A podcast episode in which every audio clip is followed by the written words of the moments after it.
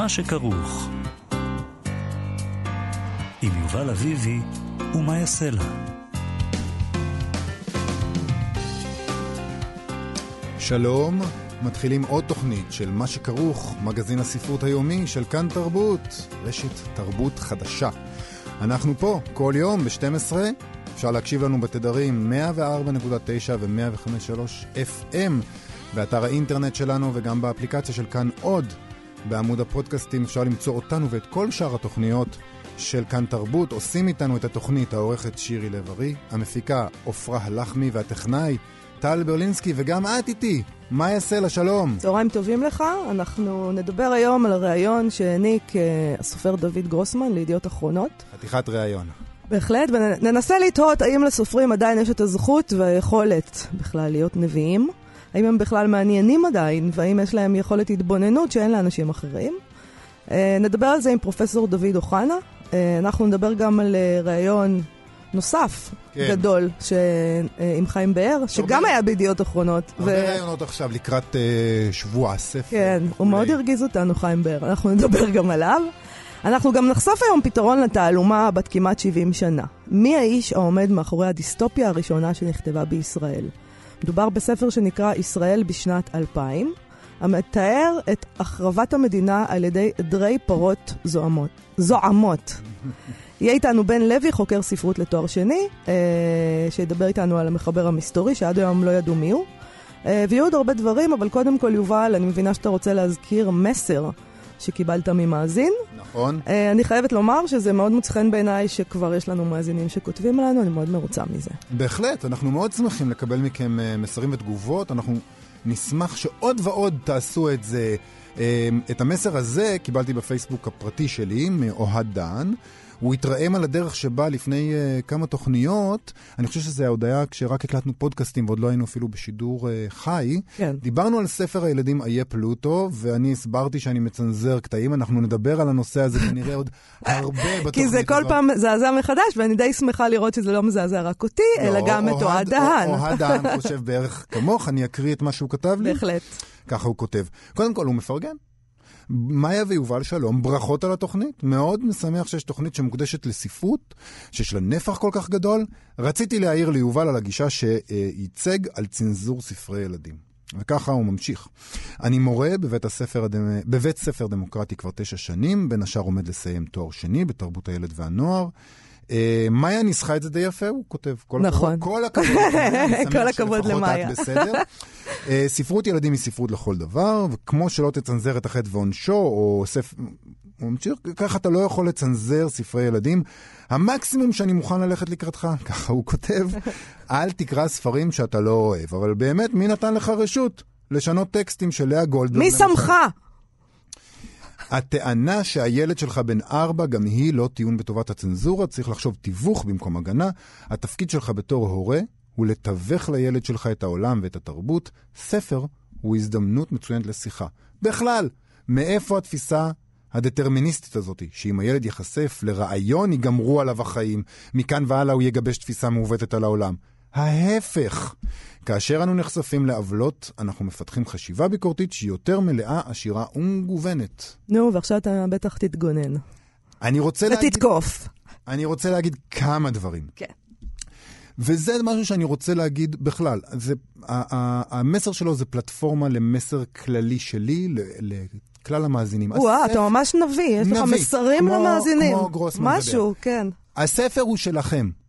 המחבר מהרגע שהמחבר, ולא רק סופר ילדים, שלח את הספר למו"ל, נגמר. הספר הוא של הקורא, אני עושה בו מה שאני רוצה. אם אני רוצה, אני קורא אותו מהסוף להתחלה, וחורץ דעה לפי זה. אה, מי שנתן לי אה, את הרשות לשנות את הטקסטים של לאה גולדברג לפיכך, זה לאה גולדברג בעצמה. זה דבר עקרוני בקשר לאומנות בכלל. אני הולך למוזיאון, אני יכול להביט רק על חלק מה... מציור. אמ, אני שומע רק חלק מסימפוניה, ולעזאזל ההקשר של המלחין. היצירה היא שלי. עכשיו בואי נחזור רגע לטקסט המופתי הזה והחד פעמי של לאה גולדברג שלכאורה אסור לשנות. בואו נקריא את מה שאני משנה, בסדר? אוקיי. Okay. פלוטו. חזר למשק, נכנס לרפת, שלום לך פרה, את עושה קצפת, טיפש קטן עונה הפרה, אני מכינה חלב לגבינה, אכן שורות לחיות לפיהן. תשמע, אני רוצה להגיד לך שאתה לא מדבר לעניין, אתה לא עונה לעניין, אף אחד לא אמר לך שאסור לפי החוק אה, לשנות, ואתה יכול לעשות מה שאתה רוצה עם הילד שלך, זאת מדינה דמוקרטית, חוץ מאביוז וזה. אה, התווכחנו עם זה שאתה עושה את זה, ואתה, באופן, זה ויכוח עקרוני, לא על, על זכויות... על הזכויות שיש לך, ואתה לא מדבר לעניין. אוהד דהן כתב שאתה לא מתווך לילד שלך את כל העולם, אוקיי? העולם כפי שהוא. אה, אתה מחסיר ממנו חלקים לא נעימים ומקשה עליו אה, התמודדות עם החלקים האלה במציאות. העולם זה לא La La Land, זה לא צמר גפן מתוק. אתה מצנזר לו מקוב... למשל מקומות, כפי שסיפרת לי אה, בשעתו, שבהם מדברים על אבא כועס, אבל אבות לפעמים כועסים, big deal. תאמיני לי, הילד שלי יודע שלפעמים אבות כועסים. אז למה אתה מצנזר את זה? בואי נישאר בתחום של הספרות. אוקיי. זה דבר שלא אמרנו אה, בדיון שלנו קודם. כמובן, קודם כל, שזו לא הדרך היחידה שבה הילד שלי וילדים בכלל לומדים על העולם. אבל מי שמחסיר דימויים וייצוגים של העולם זה ספרות הילדים, ולא מי שמקריא את זה.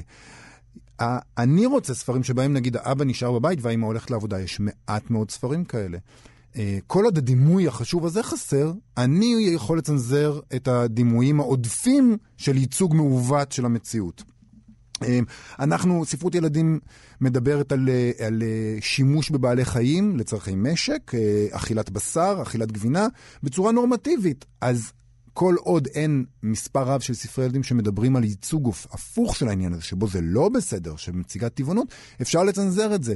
זו הספרות שלא מציגה את העולם האמיתי. מאזינים נכבדים, תרשה לי, מאזינים נכבדים. יובל הוא נציג של העולם החדש, ואני פה ללא ספק נציגה של העולם הישן. הוא שואף לחיות באוטופיה, ואני בזה לאוטופיה. זה כל הסיפור פה, לפי דעתי, אה, של מה שקורה בינינו. אני לא אאמין באוטופיה גם אם תיפול לי על הראש.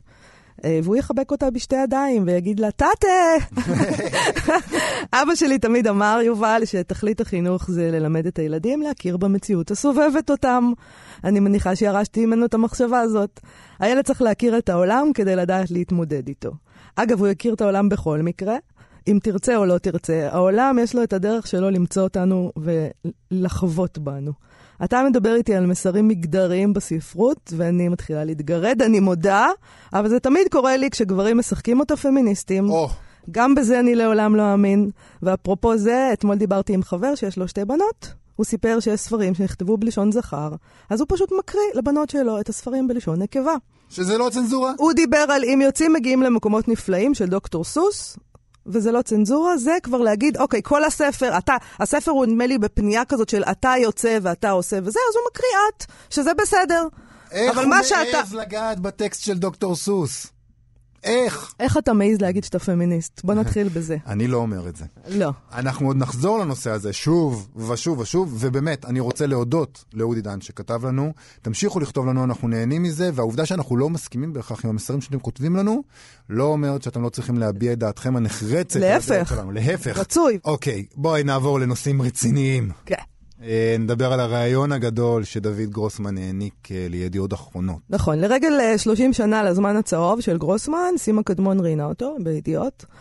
גרוסמן מדבר בריאיון על סדרת הכתבות שהוא פרסם בכותרת ראשית בשנת 1987, שהיו כביכול הפעם הראשונה שהציבור הישראלי נחשף לחיים של הפלסטינים תחת המשטר הצבאי בשטחים, הכיבוש. זה רעיון מאוד פסימי, שבו גרוסמן מטיח ביקורת קשה בביבי נתניהו, מנתח את האיום שיש בעצם קיומן של ההתנחלויות, ומזהיר מפני המדינה הדו-לאומית. ראית את, ה, את השורה הזאת, ש... שבה הוא מסביר שהוא רוצה לפגוש, אה, שהוא לא הולך למפגשים בין ישראלים לפלסטינים בחו"ל, כי הוא רוצה לפגוש פלסטינים בישראל או בכל מיני אירועי דו-קיום. הוא אומר, אה, ישראלים, פלסטינים וגרמנים, באורגיה הזאת אני לא רוצה להשתתף. את מבינה מה הוא אומר כאן? מה הוא אומר כאן? הוא אומר כאן, אני לא עמוס עוז. עמוס עוז טועה, זה מה שהוא אומר. אבל ברצינות, הרי הם שניהם מתחרים ככה. על התואר על הזה. על התואר נביא. על התואר הנביא הישראלי. הצופה לבית ישראל. ו, ובעצם אה, אה, זה מה שהוא אומר. אני לא עמוס עוז, לא ככה עושים את זה. אה, ואני חייב להגיד ש... טוב, אני מסכים איתו תמיד. פסקה חשובה נוספת היא השאלה של קדמון. מה יכולה ספרות לתרום לפוליטיקה? עכשיו, אנחנו מדברים, מדברים שם הרבה ממש על פוליטיקה, אבל זאת שאלה נורא חשובה ומעולה, והתשובה של גרוסמן היא קצת חלקית. מה עונה? אז אני אקריא פשוט מה הוא עונה. בבקשה. מה שהספרות לכאורה יכולה לתרום לפוליטיקה, בעיקר את הנכונות לראות ולחוות את המציאות גם מנקודת מבטו של אחר. אפילו אויב שלך. זה הדחף שמניע אותי כשאני כותב, לחוות אדם אחר מתוכו. כל כך קל להתקבע באופן שבו אנחנו רואים ומנסחים לעצמנו את המציאות ואת הסכסוך, אבל ככה אנחנו בעצם במגע רק עם החרדות שלנו, או עם משאלות הלב שלנו, בעצם אנחנו עיוורים לחלקים חשובים בתמונת המציאות הגדולה. זה מבטיח שנשאר לכודים בה עוד ועוד, או שהיא תפתיע אותנו באופן הכי קשה. ולמה זו תשובה חלקית בעיניך? אני אגיד לך, זאת הפנטזיה של הספרות. לצידה קיימת המציאות, ובמציאות התשובה המלאה היא כלום. זילץ', nothing. לפחות היום. Okay. אני אוקיי. לא מדבר על 1987, שאני אשתמש במילה לכאורה חשף מציאות אה, שלא הכירו, אבל היום אה, אני לא חושב שספרות באמת משפיעה על פוליטיקה. זה מאוד קשה לסופרים להודות בזה. אה, אחד הדברים שהדהימו אותי הייתה בכלל ההחלטה של עורכי ידיעות אחרונות לשים את, הש... את הרעיון הזה על השער. כאילו, מתהדרים בגרוסמן, ראו, גרוסמן מדבר. גרוסמן עדיין מוכר עיתונים, אנשים רואים אותו על השער, הם שמו טיזר ביום חמישי. זה, זה אומר, אנשים רואים את זה ואומרים, אה, אני חייב לקנות, לקרוא את הדעות של גרוסמן? אותי בעיקר הצחיקה הכותרת בידיעות אחרונות ביום חמישי, הטיזר הזה שאתה מדבר עליו, היה כתוב שם אה, שדוד גרוסמן מודאג מתמיד. וזה הזכיר לי שפעם, במסגרת תפקידי ככתבת ספרות, אה, שזה מה שעשיתי פעם בעיתון הארץ, התקשרתי לעמוס עוז לקבל ממנו תגובה על משהו, לא זוכרת על מה. אז אני ככה יושבת לי ומדברת עם עמוס עוז בטלפון, הטלפון אה, מונח אה, בין הלחי לכתף, ואני מקלידה את מה שהוא אומר לי. ופתאום מסביבי מצטברים שלושת הילדים שלי. מצטברים. מצטברים, מגיעים, כי אין לי חדר עבודה, אוקיי? הכל נמצא בעל... באותו היה, מקום. היה חדר עבודה, אבל הוא מלא בספרים, אז זה... הילדים עומדים פתאום מסביבי, מדברים בקולי קולות, אה, הם לא תינוקות, אז כאילו, זה, אני לא, לא מצפה לזה מהם. הם ממש מפריעים לי, אבל אני לא יכולה לעשות עכשיו שום דבר חוץ מלרתוח. ואז השיחה נגמרת, ואני מסתובבת אליהם, ו- ושואגת עליהם, מה אתם צורכים? אני בטלפון עם עמוס עוז. והבן הגדול שלי מסתכל עליי ואומר, למה מי זה עמוס עוז? וכולנו התפקענו מצחוק, אוקיי? גם אני, זו הייתה סיטואציה מאוד קומית. וככה הדבר הזה בכותרת, דוד גרוסמן מונהג מתמיד, ככה זה היה נראה לי. כאילו, למי, מה זאת אומרת דוד גרוסמן? מה, אתם, אתם באמת חושבים שכאילו למישהו אכפת? יש ציבור שזה מעניין אותו? יש אנשים שאמרו לעצמם, או, גרוסמן מודאג, חייבים, לק... חייבים לדעת על מה מדובר. נראה לי שרוב האנשים אומרים לעצמם למה מי זה דוד גרוסמן, בטח כשהוא מביע דעות שלא נראות להם. אה, חלקם, אגב, באמת לא יודעים מי זה דוד גרוסמן. זה אני לא בטוח. אני חושב שדוד גרוסמן הוא, הוא מוכר כמעט בכל uh, בית בישראל. גם אם לא בהכרח קראו אותו, uh, זאת אומרת, לא בהכרח קראו את הספרים שלו, וגם אם uh, מכירים אותו באמת בגלל המאמרים האלה, בגלל העמדות הפוליטיות שהוא מציג. אבל אני חושב שזה לא מעניין ברמה אפילו ש... Uh, לא נראה לי שהציבור כל כך בשל לעמדות שדוד גרוסמן מביע. זה לא הפעם הראשונה שהוא הביע אותם. הוא... מתי הוא יהיה בשל? מה זה הוא לא בשל? זה, זה פשוט הדבר הכי מטורף שכאילו יכול להיות. הוא לא בשל עדיין. אבל... עוד 50 שנה של כיבוש, ואז לא, הוא יהיה בשל. לא עדיין, אלא, אלא כבר. אולי ב-87 היו יותר בשלים. ממש ו... לא. ו... אני חושבת שיש איזה שקר בכל העניין הזה של הזמן הצהוב, לא של, הדבר, לא של הספר עצמו, אלא שהצגת הדבר הזה כאילו... הוא פשוט הציג את זה בפעם הראשונה, ואז לא ידעו, ומאז ידעו. גם היום יש איזה מין אה, עניין כזה, כש... לא יודעים ולא מתעסקים בזה, אוקיי? כלומר, אפילו היום יש איזו הכחשה כזאת של המילה כיבוש, בכלל אסור כבר להגיד את המילה הזאת, אוקיי? אז, אז מה הוא גילה לנו לראשונה?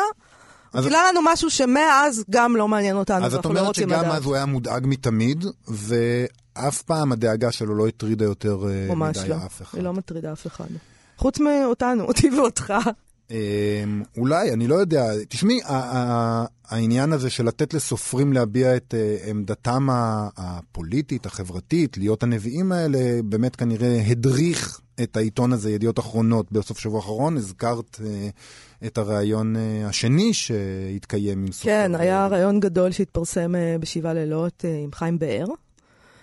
אני חייבת להגיד שזה ריאיון מעולה, שערך איתו יוני לבנה. אה, חי... ברעיון הזה חיים אה, באר מכנה את עצמו קרנף זקן, כלומר על דרך השלילה הוא אומר את זה. הוא אומר שהוא כבר לא התקרנף, כי איש מאיתנו לא זקוק לקרנף זקן, אוקיי? אה, ובניגוד לאחרים שכבר התקרנפו. אה, ואני חושבת שברעיון הזה חיים באר הפתיע אותי, כי הוא באמת מוכיח שם איזו מנותקות מהעולם אה, מדהימה. כאילו שהוא הוא, הוא מדבר שם בסלידה על, על, על, על תל אביב, על האנשים הקעקועים, על אמהות חד-הוריות שרוכבות על אופניים עם שני ילדים. הוא אומר שהוא לא יכול לדמיין את האנשים האלה קוראים את הספרים שלו. בעצם הוא מבטא שם אה, זרות וניכור כלפי העולם החילוני, וזה מין הבנה טוטאלית של העולם הדתי שממנו הוא באמת בא. אה, גם כשהוא נהיה עולם דתי קיצוני אידיאולוגית. תל אביב בעיניו היא עיר שאין בה חיזורים ואין תשוקה ברחוב, וקוראיו האידיאליים הם חובשי הכיפות, ככה הוא רואה את זה. אה, והוא אומר עליהם ככה, במעשה הם חוליגנים. הם עושים דברים נוראיים בשטחים, אבל ביום-יום הם בורגנים ממש כמונו. אלה אנשים שאתה בא אליהם הביתה, ויש להם שירי יהודה עמיחי על המדף. הם קוראים את נתן זך. עכשיו, יובל. בעיניי זה תיאור של התקרנפות. כאילו בשיא התגלמותה. למה? אוקיי? למה? למה? אנחנו חוליגנים בחוץ, אנחנו, הם חוליגנים, ממה הוא מתפעל? הם חוליגנים, הוא אומר עליהם חוליגנים, כן? הם חוליגנים בשטחים, אבל הם קוראים יהודה עמיחי, נו, ברצינות, כאילו. Uh, עכשיו, אני לא מדברת על זה שהוא מתאר את הבורגנות כמשהו לשאוף אליו, uh, ואחר כך הוא גם מתאר את החוליגנים. הוא קורא להם uh, חוליגנים, אבל הם בסדר בעיניו כי הם קוראים את עמיחי, נכון? אז זה סוג של טיהור. Mm-hmm. Uh, עכשיו, עוד דבר זה, הוא נותן שם כדוגמה את יהודה עציון, uh, ממנהיגי המחתרת היהודית, עליו הוא אומר ככה: תפיסותיו המטורפות הולכות ומקצינות משנה לשנה. עכשיו יש לו תוכנית להרוס את ירושלים ולהקים אותה מחדש עם בית המקדש במרכז. כמו התוכנית של מוסוליני ברומא. ובכל זאת, אם תשלח אותי לשטח לא מוכר, בלילה אפל, האיש שאבחר ללכת איתו ואסמוך עליו יהיה אדם כמוהו. עם אנשים כמוהו אני יכול לדבר. מה? תשמעי, מאיה. הביטי. אני מתחיל לחשוב שצריך לאסור עליהם להביע עמדות אה, פוליטיות, חברתיות. אה, אני לא מאמין להם. עליהם, בעיקר. לסופרים, לסופרים, כן. אני לא מאמין להם כל כך יותר. אני חושב שכל אה, הכותבים האלה שמביעים את העמדות האלה, עושים את זה כי הם חושבים שזה יסייע, יסייע להם תדמיתית. הם בעצם משווקים את עצמם כדמויות עבור קהל מסוים, והם עושים את זה באופן מאוד מגושם, בגמלוניות. וזה נראה לי בעיה של, אה, נראה לי בעיה של אה, כותבים גברים דווקא, כי כשרונית מטלון אה, הלכה לעשות את זה, היא עשתה את זה בצרפתית, בלמונד, היא לא עשתה את זה ב, בעברית. היא גם לא ו... דיברה כאלה שטויות. והיא הייתה, סליחה. זהו, היא הייתה הרבה יותר אלגנטית. אתה מתחיל לחשוב שהאנשים האלה רק רוצים... אני חושבת שבאמת קורה כאן איזה דבר מאוד מאוד מעניין ששמתי לב. עמוס עוז בספר החדש שהוא הוציא, אה, הצהיר שהוא לא פונה אל אנשים שמסכימים איתו, הוא פונה לימין. הוא ממש מצהיר את זה בספר וגם בריאיון שהוא עשה. עכשיו חיים באר אומר לנו שהוא לא יכול לדמיין אותנו, קוראים את הספרים ש, שלו, הוא מעדיף את יהודי ציון. אני, אני גם uh, רואה, אני חד-הורית, אמנם את האופניים גנבו לי באיזשהו שלב ולא... ונפרדתי מהעניין הזה, אז אני לא חד-הורית על אופניים, אבל... ככה אוקיי, זה תל אביב. כאילו, זה, זה נגנב וזהו. זאת אומרת, uh, אמנם עוז יותר מעוד, מעודן ואלגנטי מחיים באר, אבל הם כאילו מפנים לנו עורף פה. Uh, בעצם אני קראתי את זה... שאת אומרת לנו זה לשמאלנים התל אביבים כאילו? לנו הם מפנים עורף? אני, כן, לחילונים. אני לא יודעת אפילו לחילונים? אם זה שמאלנים. כן, oh, לחילוניות okay. הזאת. Okay. Uh, אם היה לי אגו יותר שברירי, הייתי נעלבת, אבל אני לא נעלבת. אני פשוט מסתכלת על הדברים שבאר אמר, ותוהה איך הוא בכלל יכול להגיד משהו על המציאות כשהוא כל כך מנותק ממנה, כלומר כסופר, וכל כך סולד ובז לה. Uh, זה נראה כאילו הוא חושב שאימהות חד-הוריות הן פשוט לא יודעות לקרוא. Uh, אתה יודע, אנאלפביתיות, פשוט ממש התיאור הזה שלו, שהוא לא יכול לדמיין אותן כקוראות, אותן כקוראות. הדהים אותי, ואגב, אני חייבת להגיד, הבן אדם הזה הוא לא גר באיזה מערות החשמונאים במודיעין. הבן אדם הזה גר ברמת גן, כן? זה לא כאילו, הוא בא לתל אביב, על מה הוא גילה פה? זה משהו פשוט מדהים. אני חושב שאת לוקחת את זה מאוד אישית. אני באמת חושב שצריך לזכור שזה ראיון לצורך uh, שיווקי. אז מה השיווק פה? השיווק פה זה שהוא אומר לי, אני חיים באר, ואל תקני את הספרים שלי. כי הם לא בשבילך, כי את חד-הורית מתל אביב, בחייאת. יש הרבה מאוד אנשים, מאיה, שחושבים שתל אביב היא בעייתית, ויש יש, כנראה אנשים, יותר אנשים שחיים מחוץ לתל אביב מאשר אנשים שחיים בתוך תל אביב, משיווקית. אז זאת אומרת, זה, לך נראה ששיווקית זה נכון לעשות מין רעיון כזה שבו אתה לוקח לא אומר... אוכלוסייה שלמה ואומר, את, הם לא, שלא יקראו אותי. אני לא אומר נכון ולא נכון, אבל יש הרבה מאוד אני לא אנשים... לא חושבת שהמחשבה של חיים באר היא שיווקית, אני חושבת שהוא אה, קשקש. עדיף שלא היה מקשקש. טוב. אה, לפינה שלנו זרקור על כתבי עת. נהדר, פינה אהובה. אה, נכון, אני גם אוהבת אותה. אה, אנחנו שמים אה, את הזרקור על כתבי עת, להוציא כתב עת לשירה זה לא דבר פשוט. כלל לא. להתמיד בכך עשרות שנים, על אחת כמה וכמה. אה, ולכן אנחנו החלטנו לדבר היום על אה, שיר מהגיל האחר- מהגיליון האחרון של עיתון 77, שיצא באפריל. אה, יש בו כמה שירים נפלאים, אה, ובואו אני מציעה שתקריא לנו את השיר ימים נוראים של עמרי זיידנברג. אני מקריא. בבקשה. דווקא תכננתי לכתוב שיר על רועי חסן, וכמה שכותב יפה המניאק כשהוא לא מתעסק בפוליטיקה בגרוש. אבל אז פרסמו את צילום הפעוט, שגופתו נסחפה אל החוף, פליט. אתם יודעים, והעולם נעצר. חוץ מהג'וקים השחורים שלא פסקו מלעופף נחבטים, שוב ושוב בדלת הכבדה. איך אפשר להמשיך אפילו עוד רגע אחרי רגע כזה? איך אפשר לצעוד עוד צעד אחד בחול? וביחד עם הסיגריה קיביתי גם את הדחף, לרוץ לחדרו של בני ולחטוף אותו ממיטתו, ולטלטל ולחבק עד שיבכה ואגרופיו הקטנים יכו על חזי בבקשת סליחה. דבר ראשון שרואים זה את היצרים הגדולים והמלחמות הפנימיות של עולם השירה, נכון? לא מחכה הרבה לפני שהוא נכנס ברועי חסן. כן. אה, לכאורה זה משהו מאוד פנים ברנז'אי, אבל בעצם רועי חסן הוא סמל אה, יותר גדול מעולם השירה, אני חושב שהוא יותר מוכר. מאוהד- הוא מוכר גם מחוץ לקוראי שירה בלבד. אה, זה גם יכול להיות. מרגיז, כי הוא משתמש אה, בעצם בשם של חסן כדי שישימו אליו לב, בגלל שזה רועי חסן, ועוד מאשים אותו בשימוש בפוליטיקה בגרוש, אתה מבין? אז אני חושב שזה מכוון. אה, ההקבלה בין הפן הפוליטי בשירה של אה, חסן כאמצעי להנכחת השירה שלו, לבין הפוליטיקה של פנים אה, עולם השירה שזיידנברג משתמש בה לאותו צורך. זו פוליטיקה וזו פוליטיקה. כן, בעיניי זאת עמדה מאוד מאוד מעצבנת. הצירוף הזה של כותב יפה המניאק, אבל רק שהוא לא מתעסק בפוליטיקה. Uh, אני חושבת שהפרשנות שלך עושה עמו חסד בעניין הזה. Uh, אני, אני כמובן מכירה את האמירה הזאת על רועי חסן. זה גם מה שיותם ראובני כתב עליו בביקורת uh, במוסף ספרים בזמנו על הספר שלו, שהוא משורר של אמת, ושהשירים הטובים ביותר שלו הם אלה שלא עוסקים בפוליטיקה. אוקיי? זה להגיד, להגיד לבן אדם, אה, תשמע, אתה בסדר, אבל סתום. בעצם זה מה שזה אומר. אז אה, אני לא יודעת אם זה לא, עמדה לגיטימית בכלל. אה, אני אנסה אה, פרשנות אחרת. אה, מה שיפה כאן הוא שזיידנברג מבין שאין לו ברירה אלא להשתמש בפוליטיקה, ושאולי אה, השימוש הזה בפוליטיקה הוא לא, ב, הוא לא בדיוק שימוש, אלא עיסוק שבלתי אפשרי להימנע ממנו. יש פה אזכור של הג'וקים, שזה רפרנס אה, לציטוט הידוע של רפול, שאמר הערבים יוכלו להתרוצץ כמו ג'וקים אה, בבקבוק. אני לא, אגב, אני לא מבינה מאיפה אתה רואה את הרפרנס הזה, אבל בסדר.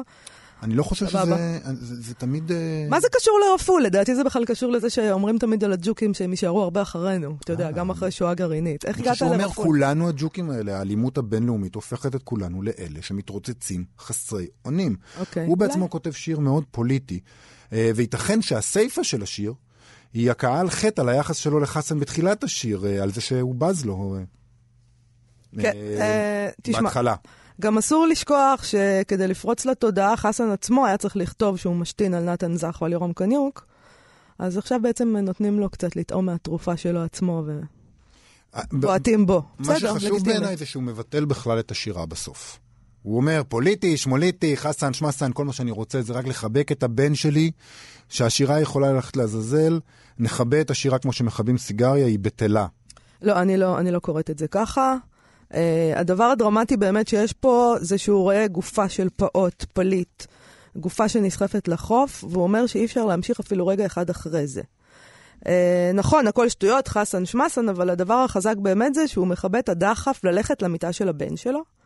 אבל השורות האחרונות uh, הן שהבן יבכה ואגרופיו הקטנים יכו על חזי בבקשת סליחה. ואז נשאלת השאלה, סליחה על מה? על מה הבן צריך לבקש סליחה? ואני חושבת שזה סליחה על זה שהוא ישן במיטה שלו, מוגן, בעוד שיש ילדים שנסחפים לחוף, מתים. וזה הדבר החזק והיפה כאן בשיר, שכהרגלך פספסת. תמיד אני מפספס. אוקיי. אה, אה, בכל מקרה, קריאות מאוד שונות נראה לי, ב- נראה לי, ב- נכון. בשיר הקריאה הזה. שלי כמובן אה, היא יותר הנכונה. מעניינת. לא נכונה, יותר מעניינת. בואי נעבור אל, אה, אל דבר מדהים באמת. אוקיי.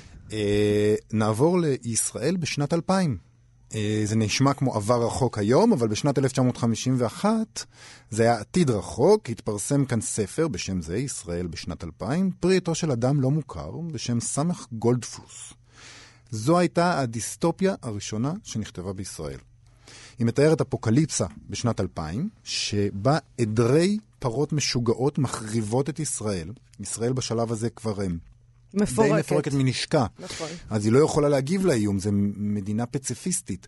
אה, בסוף איכשהו כן מצליחים לעצור את הזוועה.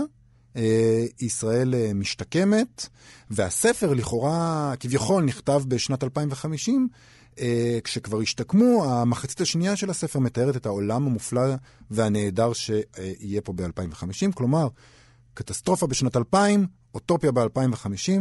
אחד הדברים האוטופיים שהוא מתאר, אגב, זה החזרה למוזיקה קלאסית, אני מצטט כאן, אה, הג'אזים הכושים, הסוענים נדמו, וכולנו תקווה כי לא יישמעו עוד לעולמי עד. בזה אני מסכימה איתו. נרים תקווה גם. את יודעת, אומרים האוטופיה של אדם אחד הוא הדיסטופיה של האחר. לגמרי. ולהפך. הקטע הוא, מה מעניין? אף אחד לא יודע מי כתב את הספר הזה. אף מי... אחד גם לא ידע המון שנים מי זה, עד היום לא, בעצם. ספר נכתב ביידיש. יצא לאור על ידי uh, דוב סדן. חשבו שגולדפלוס זה פסבדונים שלו. Uh, בשנת 2002 הוציאו את הספר לאור מחדש בהוצאת בבל, ושם uh, כתב חיים פסח שלא העלינו דבר בנוגע לזהותו של המחבר. האם אכן היה סופר יידי שחי בארץ ופרסם ספר זה בחסותו של דוב סדן? האם המתרגם שלמה סקולסקי הוא המחבר האמיתי? או שמא דוב סדן בעצמו, בשעה של השתובבות, התחפש למחבר האנונימי? אוקיי, אז עכשיו נפתרה התעלומה. בן לוי, סטודנט לתואר שני באוניברסיטת תל אביב, חוקר דיסטופיות ישראליות, מצא מי המחבר האמיתי של הדיסטופיה הישראלית הראשונה. שלום בן לוי. שלום בן. אהלן, שלום. אהלן. תגיד, בן, מה, אז מה גילית בעצם? מי זה היה גולדפלוס? זה היה איש אמיתי? הרבה דברים, כן. בבקשה. הוא היה איש אמיתי לחלוטין. אמ, וזה, חייבים להגיד קודם כל שהספר הספר הזה הוא, כלומר, זה משעשע לקרוא אותו, אבל הוא לא יצירת ספרות אה, בעלת אה, משקל משמעותי. נכון. אה, יש לה איזשהו מעמד פולחני, בתור באמת היצירה הראשונה בז'אנר הזה. אה, ובאמת, מי שזה בעיקר סקרן אותו זה היה מי שהוציא את זה מחדש, או כל מיני בלשי ספרות כאלה. אה, ואנחנו חיים בתקופה כזו שהכל כל כך ברור והכל כל כך ידוע, וברגע שיש איזה משהו מסתורי כזה, מאוד מדגדג ללכת ולמצוא. נכון. זה תעלומה של המון המון שנים. כן. כן. אה, אז אני חייב להודות שאת הרמז הראשון שניתן לי, נתן לי פרופסור אורי שין כהן מאוניברסיטת תל אביב. והוא טען שאם דוב סדן חיבר הקדמה לספר, בטוח יש איזו עדות לתכתובת בינו לבין המחבר אה, בארכיון שלו, שנמצא בספרייה הלאומית. אוקיי. Okay. אז ניצלתי את אחת מהנסיעות לירושלים וקפצתי לשם. אה, ובאמת, בארכיון שלו מצאתי אה, מכתב, אה, כתוב בפולנית, אה, שחתום עליו אדם בשם סטניסלב גולדפלוס. או. Oh. אוקיי. Okay. אה, זו הנקודה הראשונה שבה ברור לנו שזה לא דוב סדן וזה לא... אה, ושזה השם האמיתי. ושזה השם האמיתי, זה לא פסבדונים. אבל, אבל למה לא מצאו את זה עד עכשיו? למה זה כל כך... למה היית הראשון? הרי זו תעלומה שהטרידה רבים. אה, כנראה שאף אחד לא... הם לא חיפשו. גם מספיק כמוני לנסוע לירושלים. לאן נסעת? לספרייה הלאומית? כן, אבל אני חייב לומר עוד שהיה לי יתרון לא הוגן לעומת מי שחיפשו בעבר, כי... תחשבו אפילו עד לפני עשר שנים, הכל היום כל כך ממוחשב ומקוטלג mm. ומתועד. אז אפשר לראות בקטלוג של הספרייה הלאומית שיש התכתבות בין דוב סדן לגולדפלוס אה, מלכתחילה. מי שחיפש את זה לפני 10-12 שנה, אני לא חושב שהכלים האלה עמדו לרשותו. כן. אוקיי, אז אה, אתה המשכת את המחקר. זה השלב הראשון. אז יש מכתב, ויש אפילו את הדף הראשון של הספר שהוא שלח לו עם הקדשה.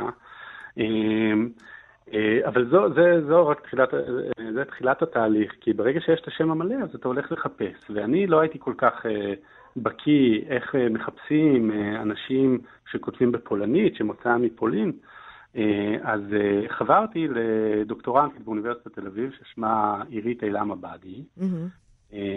והיא קצת מבינה יותר איך מחפשים כל מיני מאגרים, וזה פשוט מופלא.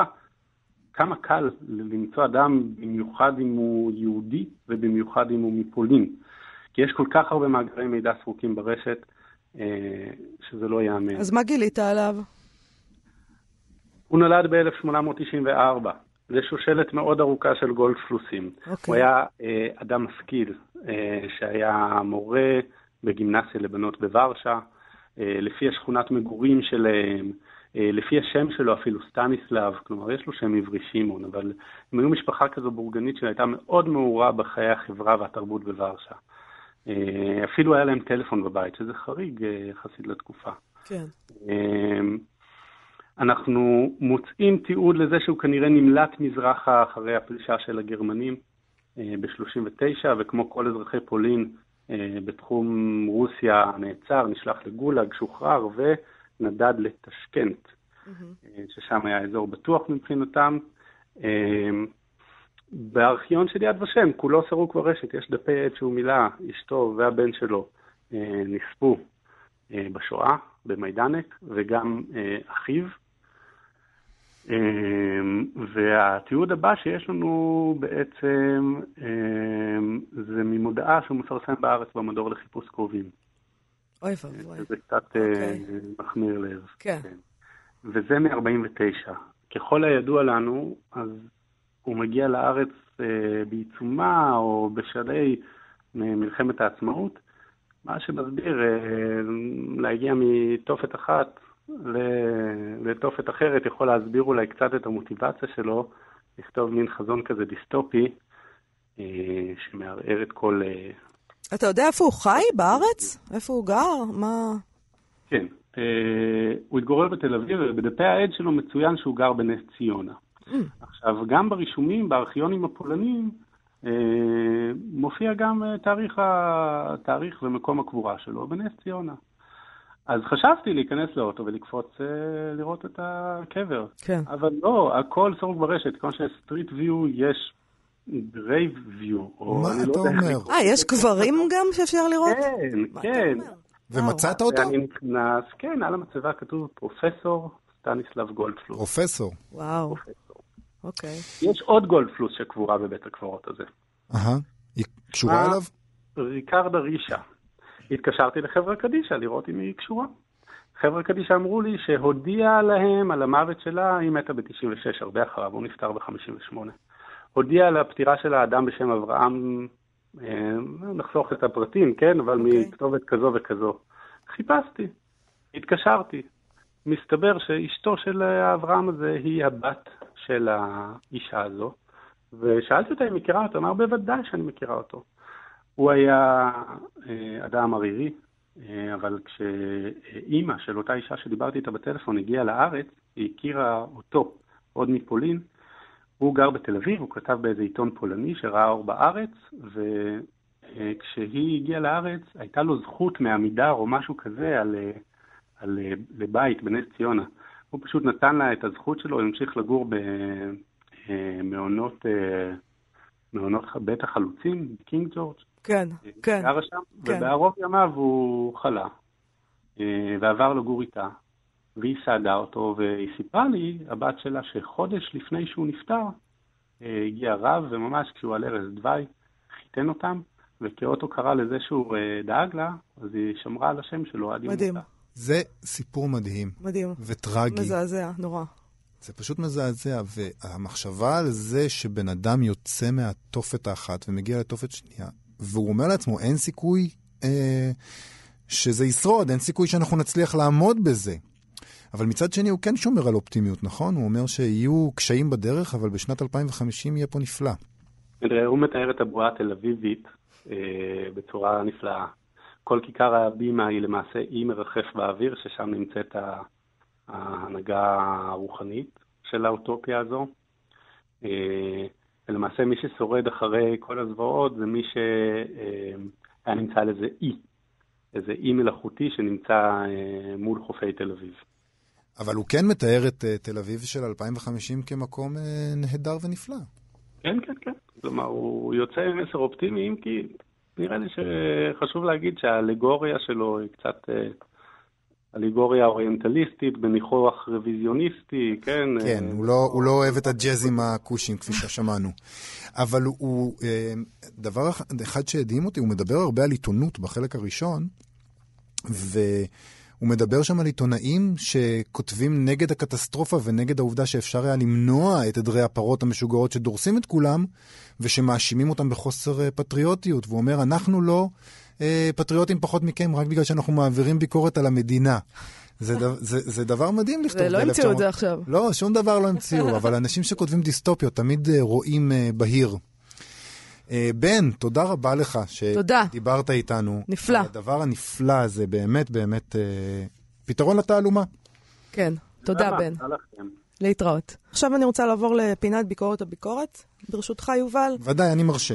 אה, אני רוצה הפעם לדבר באופן כללי על ספרות ילדים, דווקא בגלל הדברים שאיתם פתחנו. נכון שאני נהנית לרדת עליך ועל הצדקנות שלך, אבל... בצדק, בצדק. אבל אני גם מתייחסת אליך ולמצוקות שלך ברצינות. תודה רבה לך. וגם לספרות ילדים אני מתייחסת ברצינות, למרות שהבת שלי כבר גדולה, אבל אני זוכרת את הרמות ההבלים שבהם נתקלתי כשהיא הייתה קטנה, אה, ספרים נוראיים, ומצד שני את הפנינים. ונכון שיש היום שיטפון של ספרי ילדים אה, בחנויות וקשה מאוד לבחור מה לקרוא, מה להקריא, נכון. לכן אני רוצה לציין uh, פה, לשים זרקור על עופרה רודנר, שהיא מבקרת ספרי ילדים של מוסף הספרים של עיתון הארץ, שאני מאוד מאוד אוהבת את האופן שבו היא ממליצה על ספרים. למה? כי יש לה מבט ספרותי וגם מבט חברתי-פוליטי וגם חוש הומור. שזה שילוב נדיר. כן, ממש טוב. עכשיו, אתה זוכר שבשבוע שעבר, נדמה לי, המלצתי לך כאן על ווילובי של לואיס לורי? בהחלט. אז בוא תראה מה עופרה, עופרה רודנר כותבת על זה אה, במוסף. במסגרת פרויקט של אה, מוסף ספרים לקראת uh, שבוע הספר, כן. שבו מבקרים שונים ממליצים uh, מה לקנות בשבוע כאילו הספר. כאילו אנחנו כתבנו שם משהו. תגלי, אל תקרא. אז היא כותבת ככה, עפרה רודנר, אם קומדיה היא טרגדיה בהילוך מהיר, הרי שלורי מספרת את הטרגדיה הבנאלית של העידן הזה בטיסה מסחררת.